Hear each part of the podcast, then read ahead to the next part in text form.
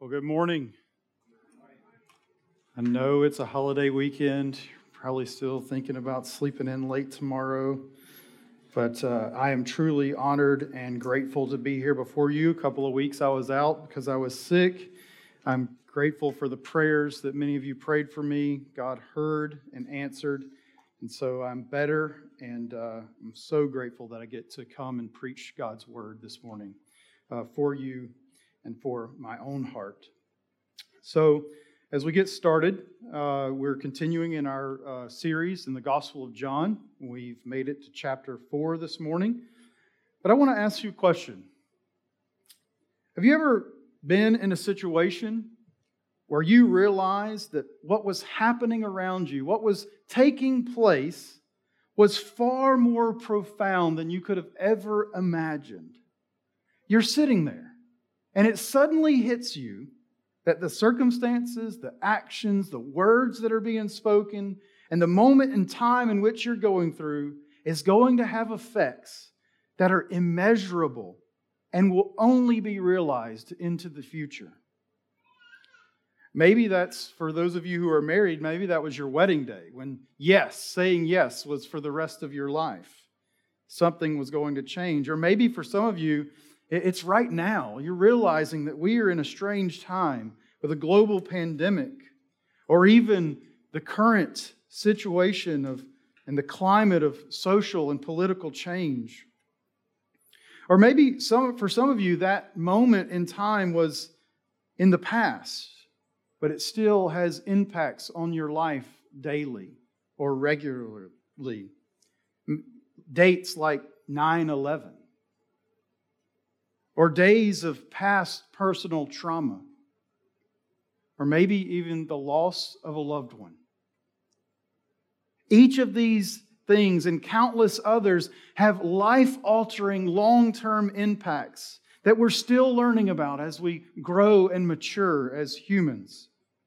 And in a very similar way, what I'm asking and aiming of you is to see this morning in the text of John chapter 4 is something profound is taking place in the story of the Samaritan woman. And if we believe what we read here, which many of you in this room do, then your life has been transformed because of what Jesus is doing in and through you. However, you may be sitting here this morning and you don't know Jesus. You've not trusted in him. You've not turned from your own path and your own ways and your idols to Christ as your only treasure. Well, friend, today Jesus' words are for you. What John writes here in chapter 4 of his gospel is stunningly profound and impacts your life no matter if you're a Christian or not. And the reason I believe this about the text is because we're all like the woman at the well, and we are all like the disciples of Jesus. It would be so easy to preach this sermon about the woman at the well and simply tell you to go out and be like Jesus, evangelize, have conversations like Jesus, take the paths and the turns and the crazy questions that you get wherever they might lead in order that you might be able to present Jesus as the only Savior. And that's a good and worthy thing. But I want to set you free from the fact that you are not the hero of the story. You're not Jesus. And there are ways, yes, indeed, that we are to be like him, but there are some things we just can't do. We can't save people. And we need to see that we're actually the woman at the well. We're the disciples. You love the darkness. We are blind to the things that Jesus is doing, millions of things that Jesus is actively doing right now even in your own hearts as you sit here this morning. But we're blind to those things. So let us look to Jesus and look to the text this morning to see just how profound John chapter 4 really is. And I'm going to read all of the text this morning because I think it, it, helps us have a context of what's going on. So I'm going to read from verses 1 to 42 for us this morning. So if you have a copy of God's Word, I ask that you go ahead and turn to chapter 4 or turn on your electronic device and scroll to chapter 4. I read the words of John.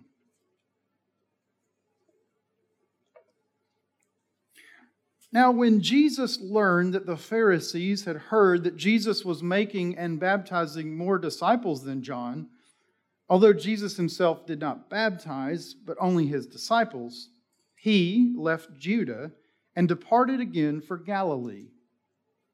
And he had to pass through Samaria. So he came to a town of Samaria called Sychar, near the field that Jacob had given his son Joseph. Jacob's well was there.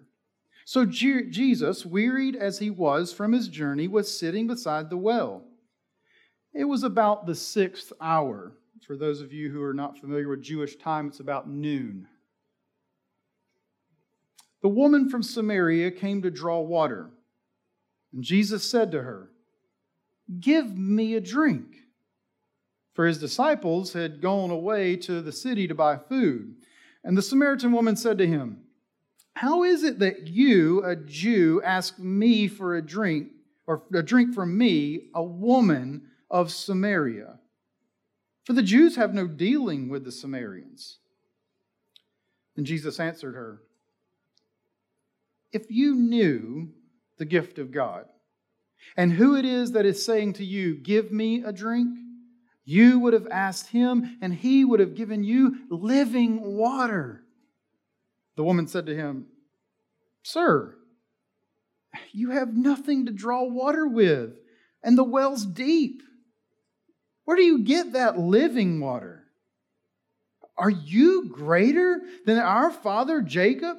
He gave us the well and drank from it himself, as did his sons and his livestock. Jesus said to her, Everyone who drinks of this water will be thirsty again. But whoever drinks of the water that I will give him will never be thirsty again. The water that I will give him will become like a spring of water welling up to eternal life. And the woman said to him, Sir, give me this water so that I will not be thirsty or have to come here to draw water. And Jesus said to her, Go get your husband and come here? The woman answered, I have no husband. Jesus said, You're right in saying that you have no husband, or I have no husband, for you have five you've had five husbands. And the one you have now is not your husband. What you have said is true. The woman said to him, Sir, I perceive that you are a prophet. Our fathers worshipped on the mountain, on this mountain. But you say it is Jerusalem in the place where people ought to worship. Jesus said to her, Woman, believe me, the hour is coming when neither this mountain nor in Jerusalem will you worship the Father. You worship what you do not know. We worship what we know, for salvation is from the Jews. But the hour is coming and is now here when the true worshipers will worship in the Father um, in spirit and truth, for the Father is seeking such people to worship Him. God is spirit, and those who worship Him must worship in spirit and truth. The woman said to him, I know that the Messiah is coming. He is called the Christ. Uh, when He comes, He'll tell us all things. Jesus said to her, I who speak to you am he. Just then the disciples came back. They marveled that he was talking with a woman, and, but no one said, What do you seek? Or why are you talking with her? So when the woman left her, so the, so the woman left her water jar and went away into the town and said to the people, Come, see the man who told me all that I ever did. Can this be the Christ? They went out of town and were coming to him. Meanwhile, the disciples were urging him to say, Rabbi, eat. But he said to them, I have food to eat that you don't know about. So the disciples said to one another, Has anyone brought him something to eat? And Jesus said to them, My food is to do the will of him who sent me to accomplish his work. Do you not say, There are yet four months, and then comes the harvest. Look, I tell you, lift up your eyes and see that the fields are white for harvest. Already the one who reaps is receiving wages and gathering fruit for eternal life, so that the sower and reaper may rejoice together. For here the saying holds true one sows and another reaps. I sent you to reap that for which you did not labor. Others have labored, and you have entered into their labor. Many Samaritans from that town believed in him because of the woman's testimony, and he told me all that I had ever did. So when the Samaritans came to him, they asked him to stay with them, and he, say, he stayed for, there for two days. And many more believed because of his word. And they said to the woman, It's no longer because of what you have said that we believe, for we have heard ourselves, and we know that this is indeed the Savior of the world. Let us pray.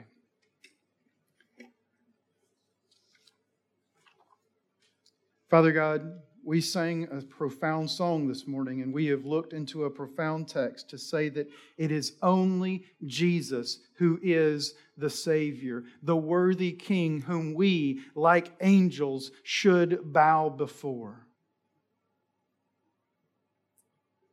And we should do this because He is standing at the well, offering us water, living water. Oh God, may our eyes see Christ this morning. May we drink deeply of this well that is Jesus. God, help us, help us see that we so often drink from wells that do not satisfy. And we need, we desperately need Jesus. Help us see, Father. Help us understand that our Savior is a Savior who gives eternal life, who has pursued us and is pursuing many more be with us in this time. Change lives, change hearts, satisfy souls today, God. I pray these things in the name of Jesus, our Lord and Savior. Amen. The main point that I want you to see this morning, if you walk away from this text and this time with anything else, I pray that you see this that Jesus comes to give eternal life by pursuing individuals and by pursuing nations. Jesus comes to give eternal life by pursuing individuals and pursuing nations. Before we get into the to those two points of Jesus pursuing individuals and pursuing nations, we need a brief history lesson about what's going on in this text and why I'm saying and why I believe it's so profound. So, the history here is that during the reign of King Solomon, some nearly 800 years before Jesus' birth, or probably around 900 years, King Solomon didn't reign well, and his kingdom of Israel was divided into two kingdoms, a southern and a northern kingdom. The southern kingdom built their capital of Judah, and they built that in Jerusalem. And then the northern kingdom of Israel set up their capital in Samaria. Then, after hundreds of years of warning to the Israelites of God to repent from idolatry and turn to God, God sends the Assyrians to capture the uh, northern kingdom in 722 BC, and many of the Israelites were deported from the land, and pagan Assyrians or Gentiles began to flood into the region. This mixture of Jew or Israelite and Gentile eventually become the people of Samaria that Jesus is purposefully going to visit. The mixing of these two groups of people led to many syncretistic religious practices, pluralism was abounding. Samaritan Samaria, and the Sumerians only had accepted the first five books of the Old Testament, which is the Torah. They also had rejected the writings that directly spoke about Jerusalem. So if there was any reference to Jerusalem or Judea in any writing, any religious writing, the Samaritan just said, That's not us. We don't want anything to do with that. They, their central place of worship was Mount Gerizim, not the temple in Jerusalem that Jesus had just left a few days before. And since the Samaritans had rejected much of the Word of God and had become religiously relativistic, the Jews were very hostile towards the Samaritans. And the hostility was so deep, the hatred ran so deep that if there was a Jew leaving Jerusalem, traveling north to Galilee, or there was a Jew or an Israelite traveling from Galilee south to Jerusalem, they would go around well out of their way the region of Samaria to avoid this deplorable land with its deplorable people.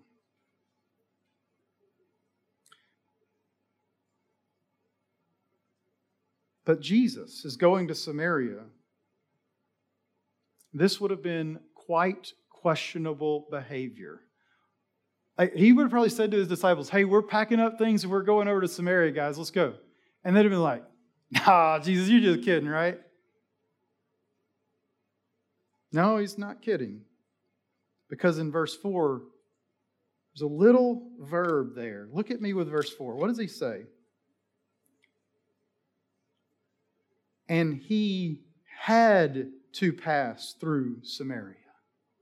No, no, Jews don't have to pass through Samaria. There's like a couple of roads around that place. We'll just take those. Like, we don't have to go there.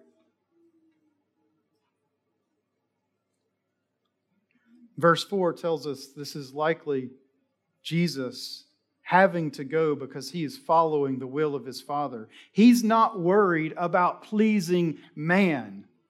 But his aim is to submit to the divine prerogative of the Father, which gives him pleasure and substance far greater than any food was able to give, as we see later in the disciples, with the story with the disciples. So, Jesus has to go to Samaria. Jesus has to offer eternal life, living water.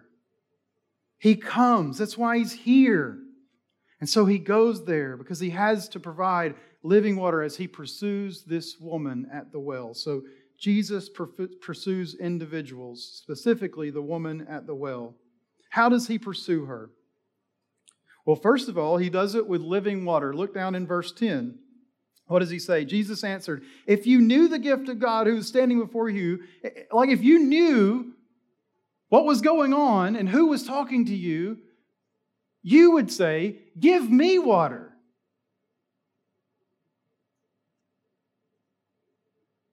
Jesus wants to give this woman living water. She's so blind and she's so hard hearted. She doesn't understand.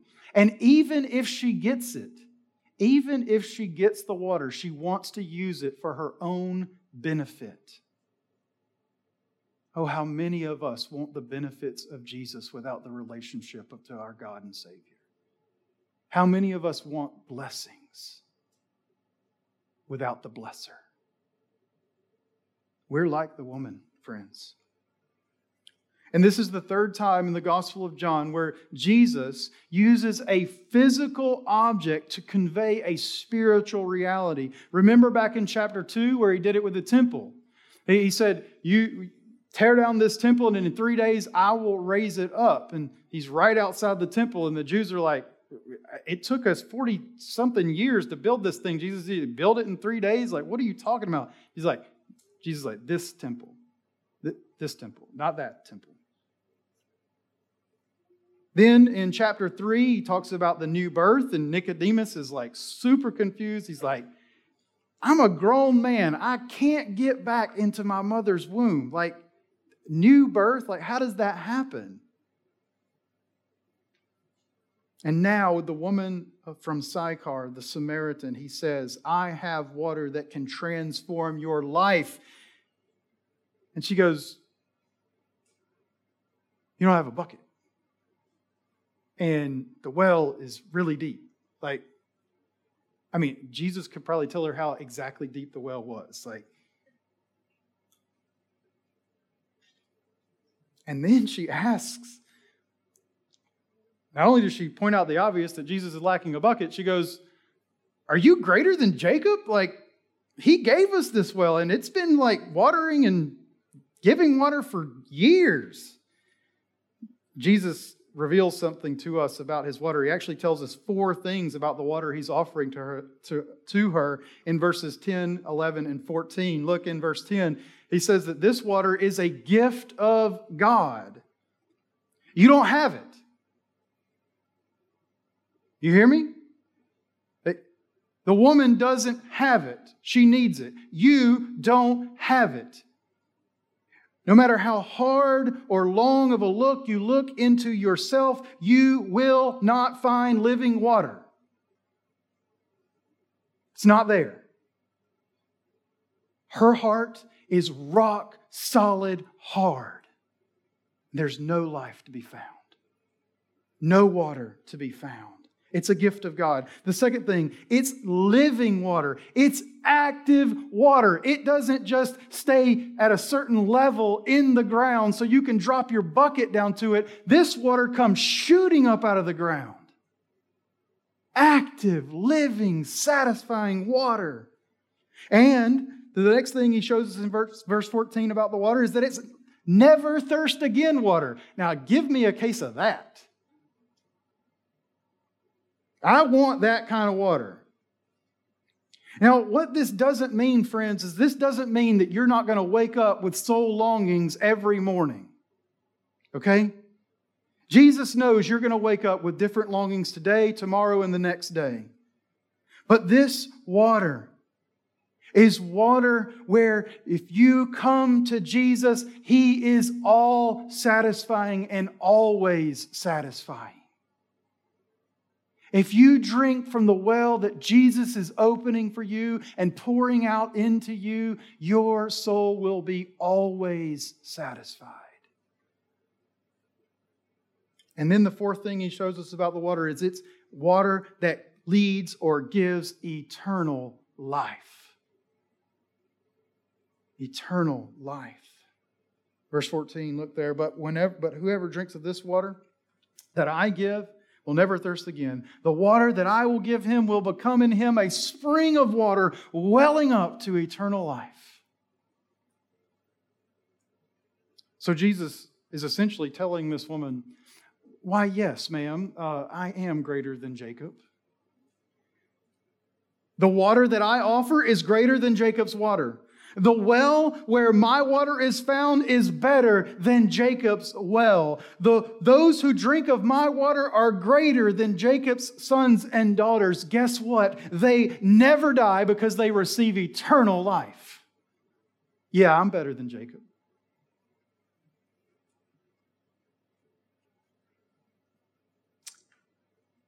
But as much water as Jesus is pouring out into this woman, it just bounces right off. She completely misunderstands what Jesus is offering her because she is so hard hearted by her relentless, countless attempts to satisfy her own soul. Because what does she say in verse 15? Well, give me this water so I don't have to be thirsty. Like, I drink, I know I get thirsty again. Like, if you got some kind of way to get this water to my house so I don't have to come here and like keep getting water to drink, like, I'll take that kind of water. And not only that, or have to come here to draw water. She didn't want to work for it. You get some plumbing down to my house with some fresh water, like, I'll take that kind of water, Jesus. She wants the blessing of Jesus' water without fully comprehending why she needs it. How many of us, brothers and sisters and friends, struggle with this? Yeah, I don't want to keep being thirsty. And I definitely don't want to come here when I need water. So if you're offering me something, Jesus, that keeps me from working so hard or keeps my shame at bay, then yeah, I'll take that water. Give it, give, give, give me the water. She wants the blessing without the benefit. Or she wants the blessing and benefit of Jesus' water without addressing her real need. But this, friends, listen to me, this is not how Jesus offers living water. He knows you get thirsty. He knows you'll thirst again. But He's not just there to quench your thirst, He's there to quench your soul.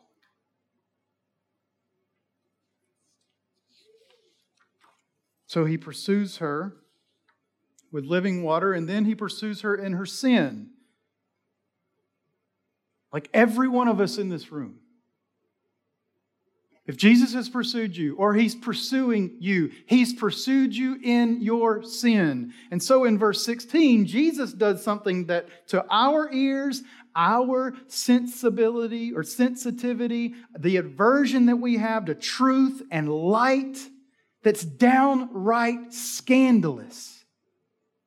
She doesn't get it, but Jesus clearly reveals to her her desperate need so that she's awakened to, that, to the soul satisfying water that Jesus is offering. All of us are like this woman. We're all like a dead, flatlined ER patient on the gurney in the ER, and they have to rub the paddles together and shock us, awaken us to new life. Verse 16 Go call your husband and come here. Ouch, Jesus. Why? Why does Jesus bring up her sin? Because Jesus can be her contentment instead of her seeking significance and sexual pleasure in marriages that fail her every time. Married five times, sleeping with a man that she's not even married to now. She can't call him her husband.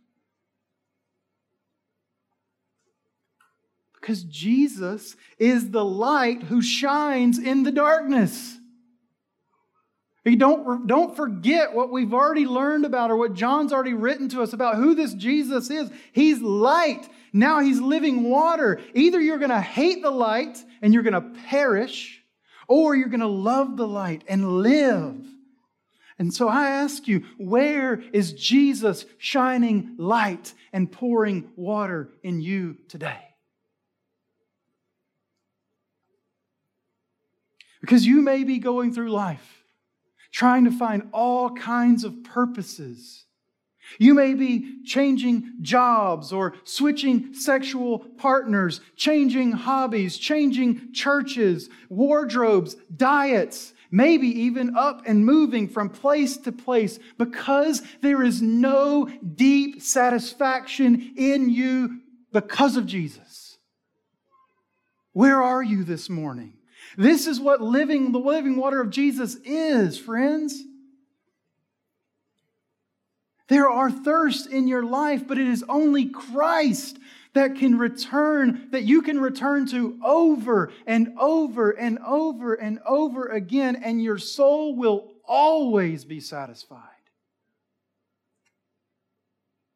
He's your treasure. He is your life giving water.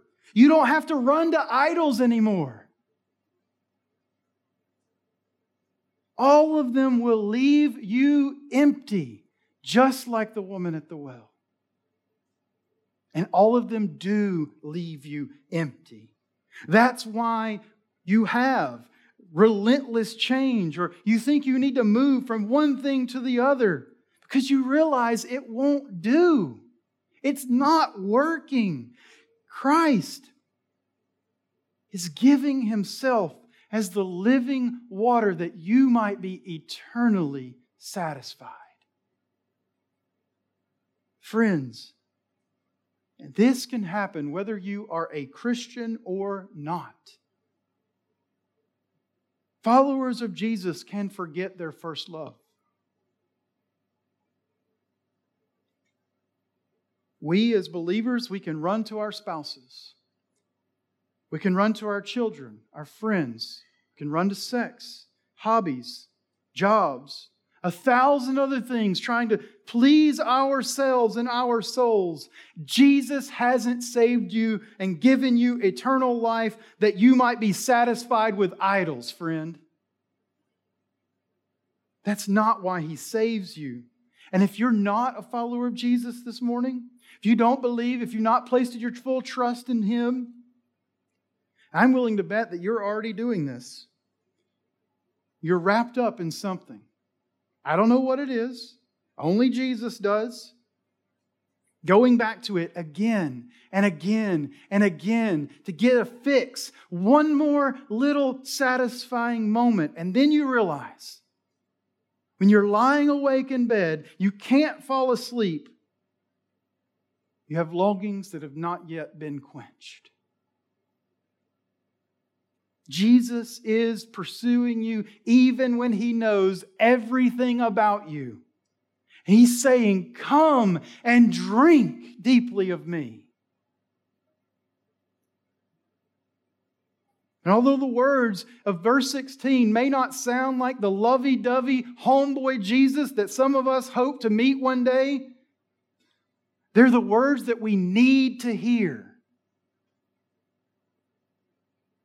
We need to recognize the hardness, the brokenness, the emptiness within us, because that's where hope begins, even though it might be dreadfully painful. So stop running to these things and ask Jesus for a deep, soul satisfying drink from the living water that He's offering to you today. Today can be the day that you stop drinking from the wells that only leave you thirsty, empty, broken, shameful. Come to Christ, the only well that is, has water that leads to eternal life, the all satisfying well, the all satisfying water. Here He is. Drink deeply from Him. Today can be the day that you stop running to those wells, friends. Come, please, talk to me. Come talk to one of the uh, people, one of the members of our church who are going to be out in the hall after the service. If you're tired of running, you know you need to drink deeply of Jesus, we're here for you. We want to pray with you. We want to help you drink deeply of Jesus. Leave and forsake your idols and turn to Jesus today. Go get your husband or whatever you're trying to keep in the dark. And come to Jesus now, friend. So Jesus pursues this woman, knowing everything about her,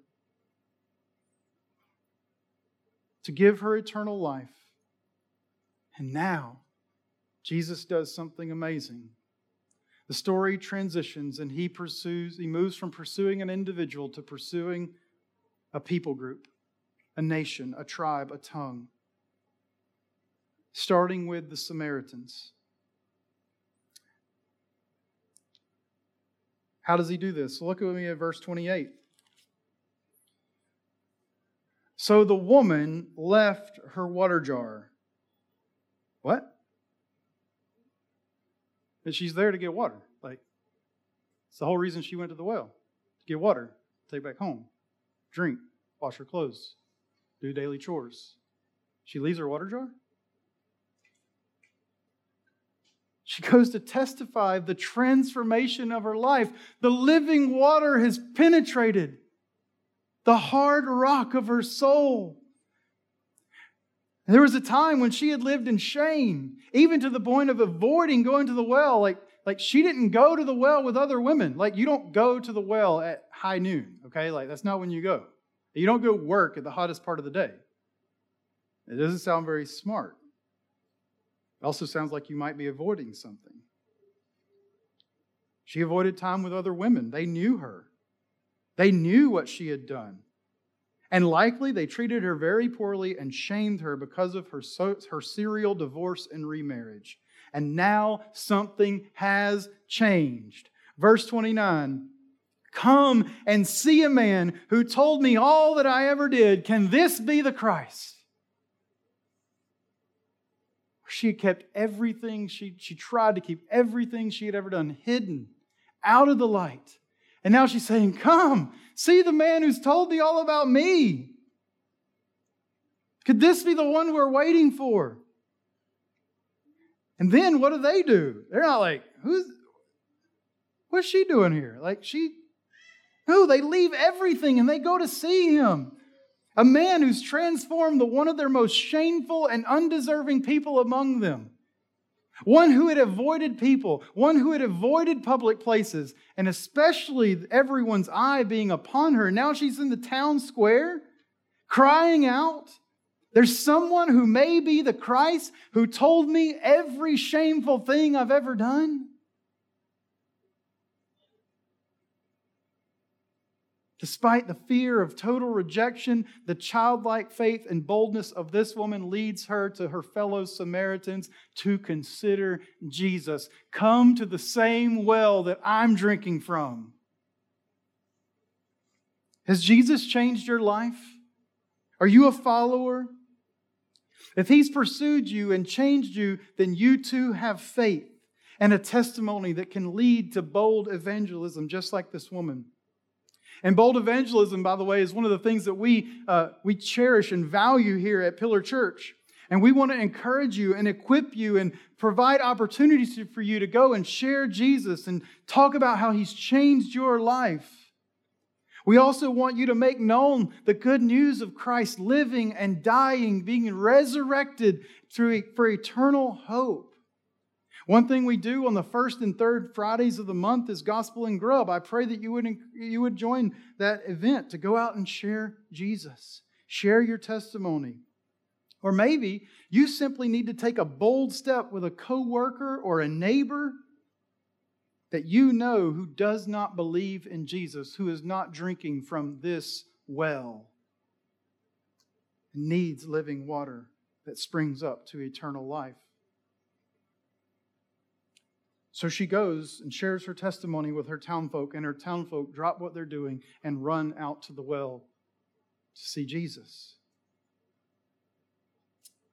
Then the disciples show up, and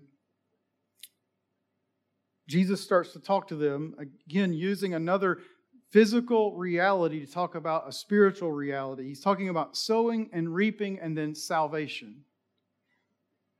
Now, we need to remember here, don't forget our history lesson. These are Samaritans. These are half Jew, half Assyrian Israel nationals that don't belong in the country. So the nations had come to Israel, intermarried with them, and now Jesus begins to intentionally fulfill what God had promised so long ago in Genesis chapter 12 that he will be a blessing to the nations, even the nations that have come to his own back doorstep and intermarried with his own people. People who every other Israelite and every other Jew had written off and said they're not worthy of anything we have to offer. Jesus is going to them to give them living water. So Jesus says these words. He says that to the disciples, he's talking with them about sowing and reaping, this, this perception that the thought is, is that, well, if you sow seed, you have to wait some time and then you get the harvest, like four months typically. And Jesus is like, but that's not what's going on here. I've sent you to reap for, or he says in 37, for here is the saying holds true one sows and another reaps. I've sent you to reap that for which you did not labor. Others have labored, and you have entered into their labor. You see, the, the Samaritans had been listening to the prophet Moses for quite some time. They only read and used his books for worship. and their practices. These books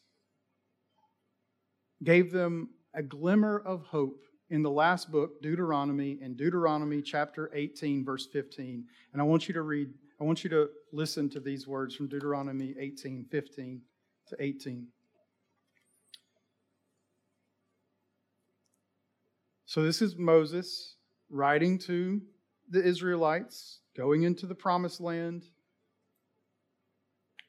Same book that the Samaritans would have been longing to see fulfilled. The Lord your God will raise up for you a prophet like me among you, from your brothers. It is to him you shall listen. Just as you desired for the Lord of the Lord your God at Horeb on the day of the assembly when you said, "Let me not hear again the voice of my God or see this great fire anymore, lest I die. And the Lord said to them, They are right in what they have spoken. I will raise up for them a prophet like you from among their brothers, and I will put my words in his mouth, and he shall speak to them all that I command him. Jesus is the anointed one the prophet like Moses, or for those of you who like learning foreign languages, here's a little word for you the Taheb. Jesus is the Taheb. There could have been countless other ways that God had worked to prepare this people. But clearly, Jesus is telling the disciples, work has been done and the harvest of his people is beginning. Jesus is drawing the nations to himself, starting with Samaria. It's very likely in verse 35 that Jesus is saying that some may think that there is an, a determined time between reaping and sowing, but it's not so when it comes to the spiritual reality of proclaiming Jesus as Messiah and the transformation of those who believe in him. There's not a predetermined time. It can happen immediately, it can happen over years. Don't give up hope on people like the Jews had given up hope on the Samaritans ever knowing anything about the Messiah. Don't give up hope on those hard hearted people, those coworkers who you think don't know anything, those family members who simply won't have a conversation with you about Jesus. Hold out hope for them. There is no determined amount of time between sowing and reaping. Make Jesus known that he might reap from them. In his determined time.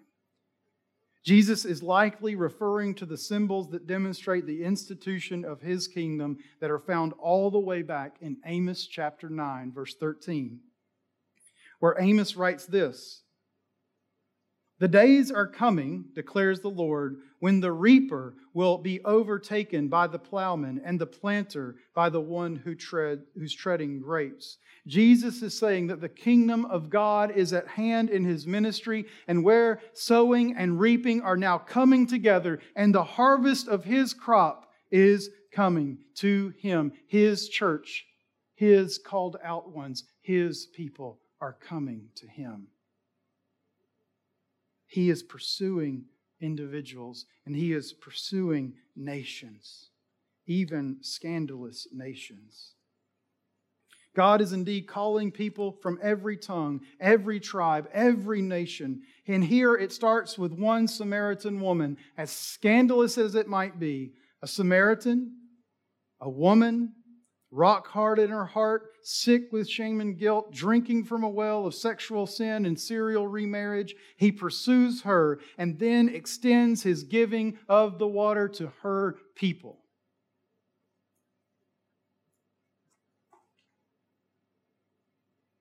God is making disciples and transforming lives.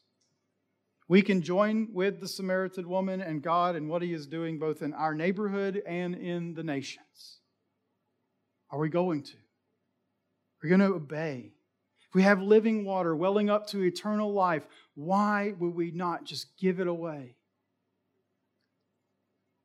It's a spring that replenishes over and over and over again. You can't give away too much of it. Part of our mission as the church is right here. We glorify God by helping people know Jesus. We want to do that and make him known in DC and around the world. We want to make Jesus known, just like the woman did even if we have to leave our water bucket. Because that no longer is the bucket that can satisfy, it's only Jesus. We want to join him in making disciples as we go to the ends of the earth, places where he's not known, like Iceland, like we prayed for earlier, and potentially many other tongues and tribes and nations. God could very well be calling any one of you to be a church planter to be on a church planting team, or maybe, even maybe, He's calling you to be a missionary to a people who have never heard His name, who need to even know that there's a well that they can drink from that has eternal life, and that well is Jesus.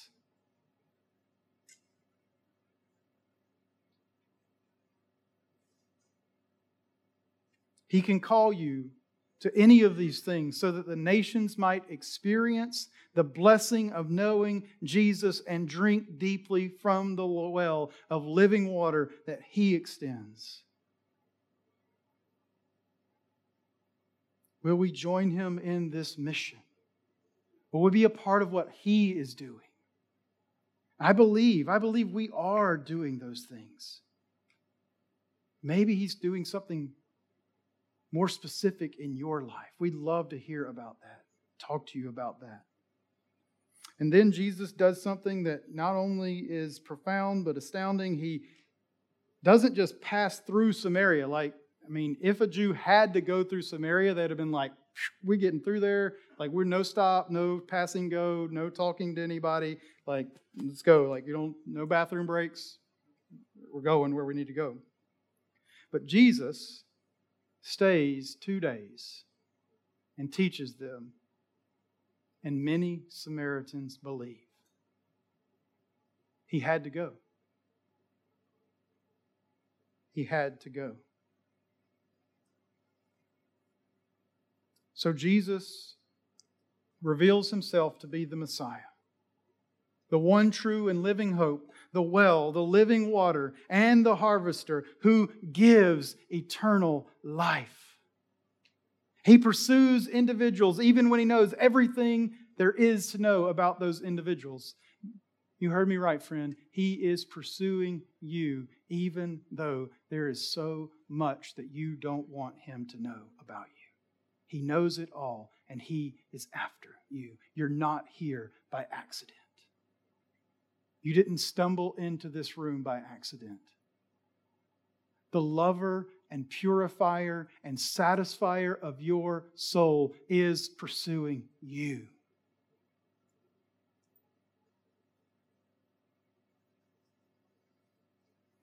And then, when his people drink of his living water, they want others to know about it. And here in this chapter, in these verses of John chapter 4, Jesus begins to draw the nations, even starting with half breed Jewish Assyrians or half breed Assyrian Jews.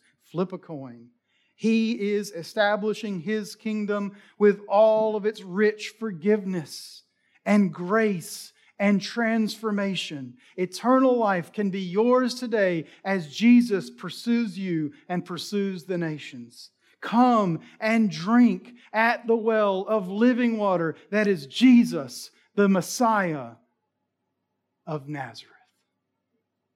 Let us pray. Oh God, you are so kind and gracious and merciful to us. You have given us your Son who knows so much about us, yet comes after us and transforms us and makes us his children who do not perish, who have eternal life. Oh God, give eternal life now transformed hearts and minds. Convert people, penetrate stony hearts, kill idolatry, God. That everyone in here might be satisfied in Jesus and Jesus alone. We love you, God. Thank you, Jesus. Thank you, Holy Spirit. I pray these things in the name of Christ, our Lord and Savior. Amen. If you need to pray with anyone during this time, I encourage you to go out into the hall, talk to one of our members out there. Thank you.